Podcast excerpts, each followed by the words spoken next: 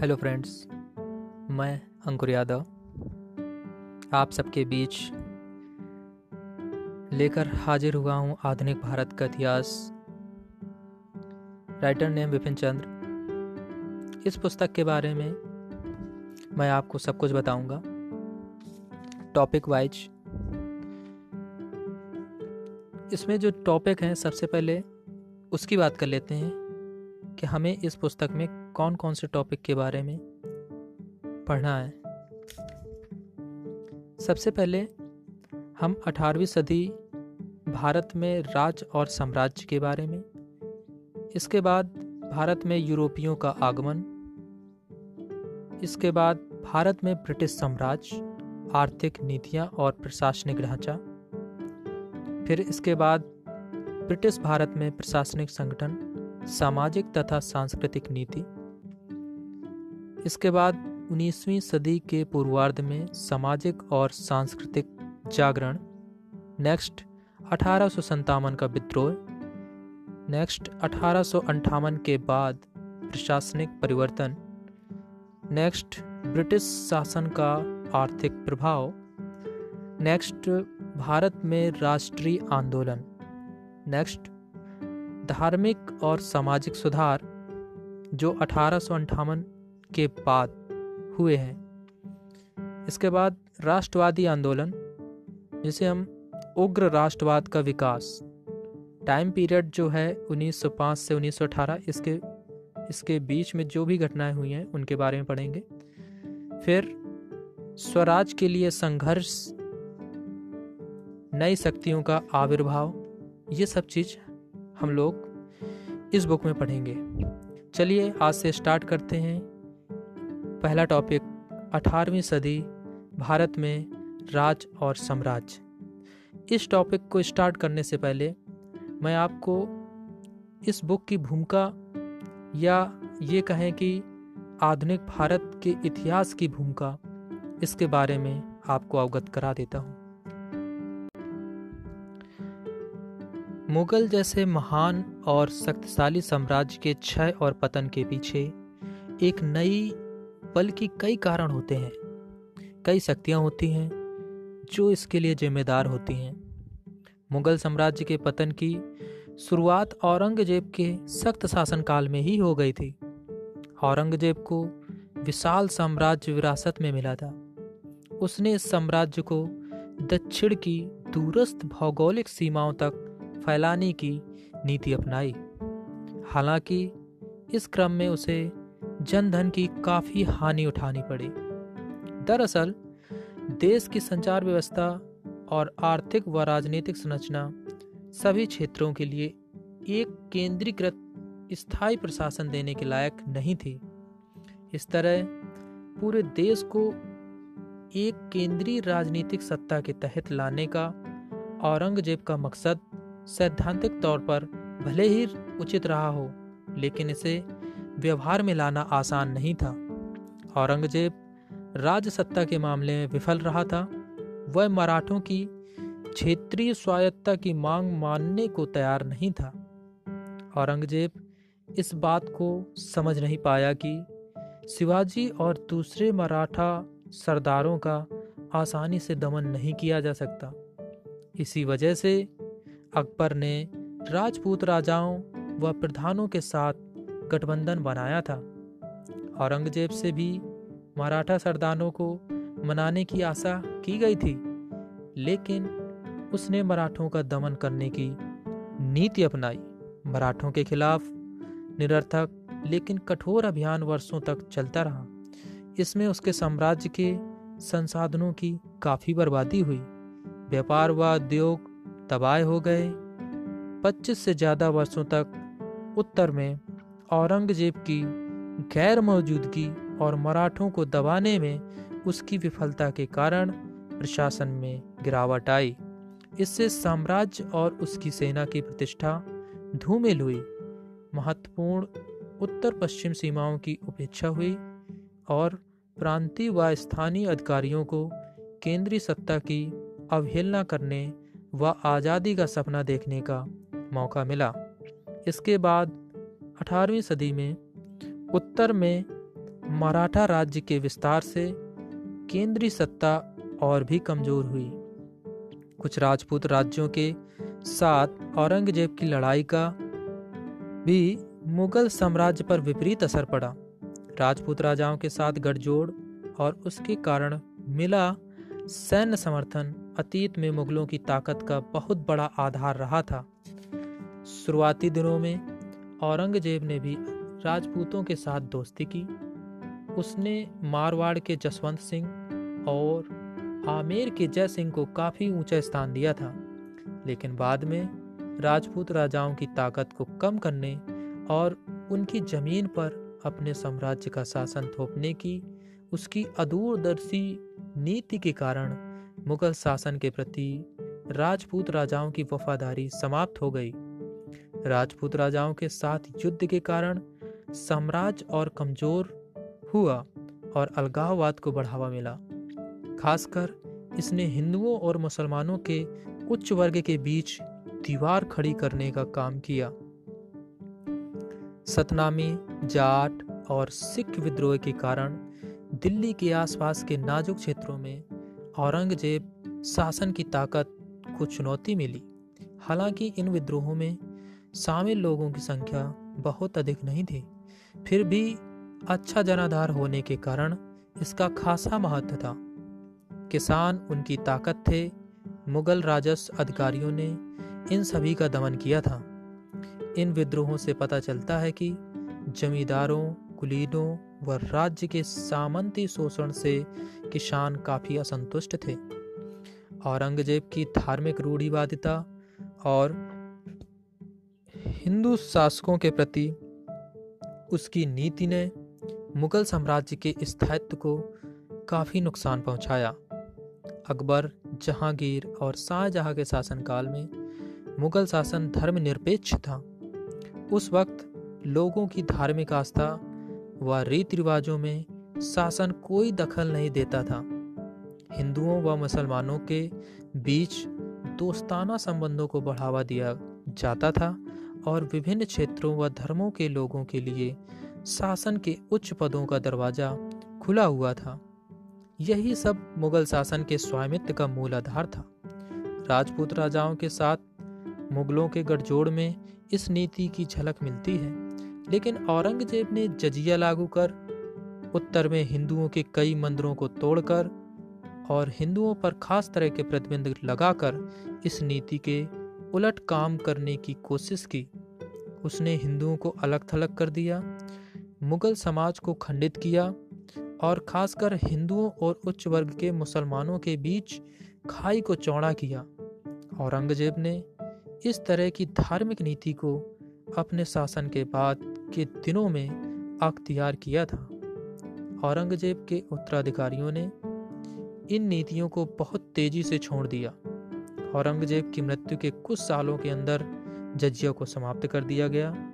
राजपूतों व दूसरे हिंदुओं के साथ अच्छे संबंध जल्द ही फिर से बहाल कर दिए गए। बाद के मुगल शासकों के काल में अजीत सिंह राठौर और सवाई जयसिंह जैसे लोगों को शासन में काफ़ी ऊँचा स्थान मिला। साहू राजा और मराठा सरदारों के साथ धार्मिक आधार के बजाय राजनीतिक स्तर पर संबंध विकसित किए गए। यहाँ इस बात का ध्यान भी रखा जाना चाहिए कि 18वीं सदी के राजपूत, जाट, मराठा और सिख सरदारों ने हिंदुओं के संरक्षक के तौर पर काम नहीं किया था। धार्मिक एकजुटता के बजाय सत्ता और धन उसके लिए ज़्यादा अहम था। उन लोगों ने मुसलमानों की तरह ही हिंदुओं को अक्सर लूटा और मारा था। हकीकत में, उस वक्त ना तो हिंदू और ना ही मुसलमान एकजुट समुदाय था। दोनों ही धार्मिक समुदाय के उच्च वर्ग के लोग शासक वर्ग में शामिल थे, जबकि समाज का बहुसंख्यक तबका किसानों और काश्तकारों का था। ये किसान और काश्तकार हिंदू और मुसलमान दोनों ही थे। हिंदू और मुसलमान, कुलीन वर्ग के लोग अपने राजनीतिक हितों को साधने के लिए कभी कभी प्रचार के हथियार के रूप में धर्म का इस्तेमाल करते थे। लेकिन अधिकांश समय ये लोग सत्ता, ज़मीन और पैसे के लिए अपने अपने धर्म के लोगों के खिलाफ आपसी गठजोड़ बनाए रखते थे। हिंदू और मुसलमान कुलीन, जमींदार और सूबेदार आम लोगों का दमन व शोषण निर्ममता के साथ करते थे। दमन करते वक्त वे इस बात की परवाह नहीं करते थे कि दमन हिंदू का हो रहा है या मुसलमानों का। महाराष्ट्र या राजपूताना के हिंदू किसानों को उतना ही भूमि राजस्व देना पड़ता था जितना आगरा, बंगाल या अवध के हिंदू या मुसलमान किसान देते थे। मतलब यह है कि हिंदू और मुसलमान समुदाय के उच्च वर्ग के लोगों के बीच सौहार्दपूर्ण सांस्कृतिक व सामाजिक रिश्ता बना हुआ था। औरंगज़ेब ने साम्राज्य के सामने बहुत सारी अनसुलझी समस्याएँ छोड़ दी थीं, लेकिन उसकी मृत्यु के बाद उत्तराधिकार को लेकर हुई लड़ाइयों के कारण स्थिति और बिगड़ गई। उत्तराधिकार का कोई तय नियम न होने के कारण राजा की मृत्यु के बाद मुगल वंश में हर बार शासन की बागडोर संभालने को लेकर गृह युद्ध छिड़ जाता था। अठारहवीं सदी के दौरान उत्तराधिकार को लेकर होने वाली लड़ाइयाँ ज़्यादा तेज और विध्वंसक हो गईं। इनके कारण जान माल की क्षति काफ़ी हुई। हज़ारों प्रशिक्षित सैनिक और सैकड़ों योग कमांडर व अफसर मारे गए। गृह युद्ध के कारण साम्राज्य का प्रशासन कमज़ोर हुआ। साम्राज्य की रीढ़ कुलीन वर्ग था, लेकिन यह वर्ग आपस में ही लड़ने लगा। केंद्र में अनिश्चितता और राजनीतिक अव्यवस्था का फ़ायदा उठाकर कई स्थानीय सूबेदारों और अधिकारियों ने अपनी स्थिति मज़बूत करने, ज़्यादा स्वायत्ता हासिल करने और अपने पद को वंशानुगत बनाए की कोशिश शुरू कर दी। अगर शासन पर अधिकार योग दूरदर्शी और कर्मठ शासकों को मिलता तो औरंगज़ेब के शासनकाल की कमजोरियों और उत्तराधिकार को लेकर हुई लड़ाइयों से हुई हानि को दूर किया जा सकता था। लेकिन दुर्भाग्यवश, बहादुर शाह के संक्षिप्त शासनकाल को छोड़कर सारे बेकार, कमज़ोर और विलासता पसंद लोग शासक बनते रहे। तानाशाही व राजतंत्री व्यवस्था में शासक का आचरण और व्यक्तित्व ही अहम भूमिका अदा करता है। लेकिन इसके साथ ही सिर्फ़ इस एक कारण को ज़्यादा अहमियत नहीं दी जा सकती। औरंगज़ेब ना तो कमज़ोर और न ही पतित था, वह काफ़ी योग्य व क्षमतावान था। वह राजाओं की आम खामियों से मुक्त था और बहुत साधारण व सादगीपूर्ण जीवन व्यतीत करता था।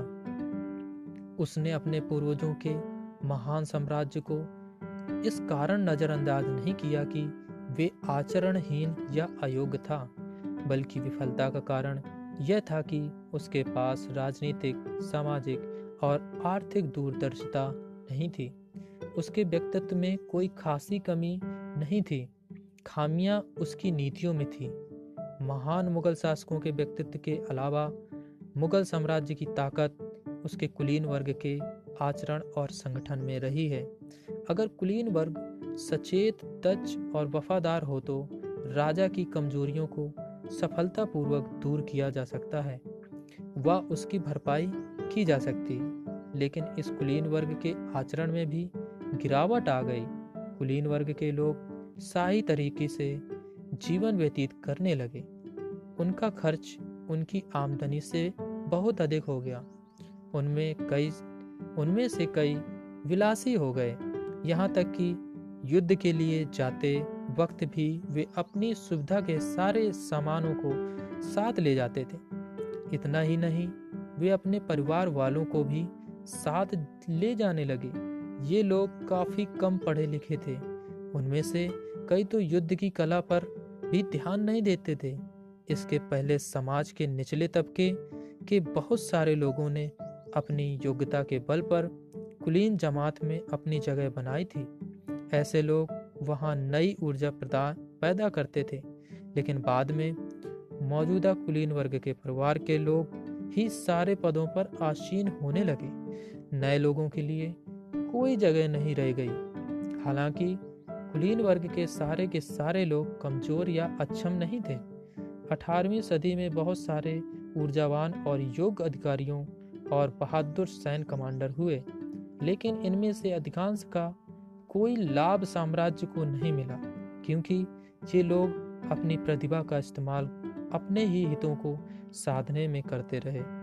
राज्य और साम्राज्य की सेवा करने के बजाय ये लोग आपस में ही लड़ते रहे।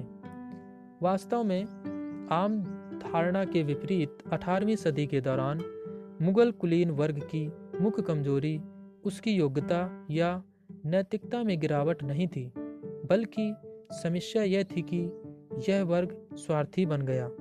राज्य के प्रति उसके मन में समर्पण भाव नहीं रह गया। इस कारण प्रशासन में भ्रष्टाचार और आपसी खींचतान बढ़ी।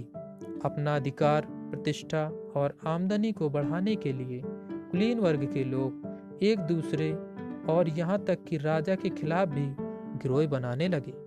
अधिकार की इस लड़ाई में उन्होंने बल जालसाजी, दगाबाजी का सहारा लिया। उनकी आपसी लड़ाई ने साम्राज्य को बर्बाद कर दिया। सामाजिक समरसता पर असर डाला। समाज को बांट डाला और अंततः विदेशी आक्रमणकारियों की राह को आसान बनाया। इस पूरे प्रकरण में सबसे ज़्यादा दोषी, सक्रिय और योग्य कुलीन रहे। इन लोगों ने अपनी निजी जागीर की खातिर साम्राज्य की एकता को तहस नहस कर दिया। इस तरह बाद के मुगल कुलीन की अधोगति के लिए उनकी व्यक्तिगत बुराइयाँ उस हद तक जिम्मेदार नहीं थीं।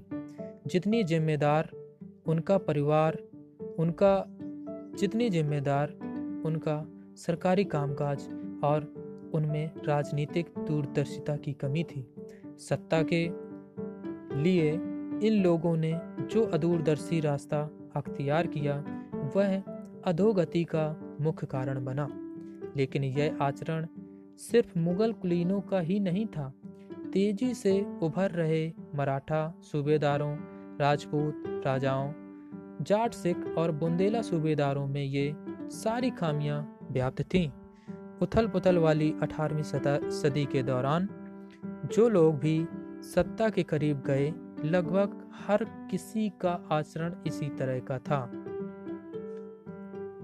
नेक्स्ट अब इसके बाद हम नेक्स्ट पार्ट में इसके बारे में बताएँगे।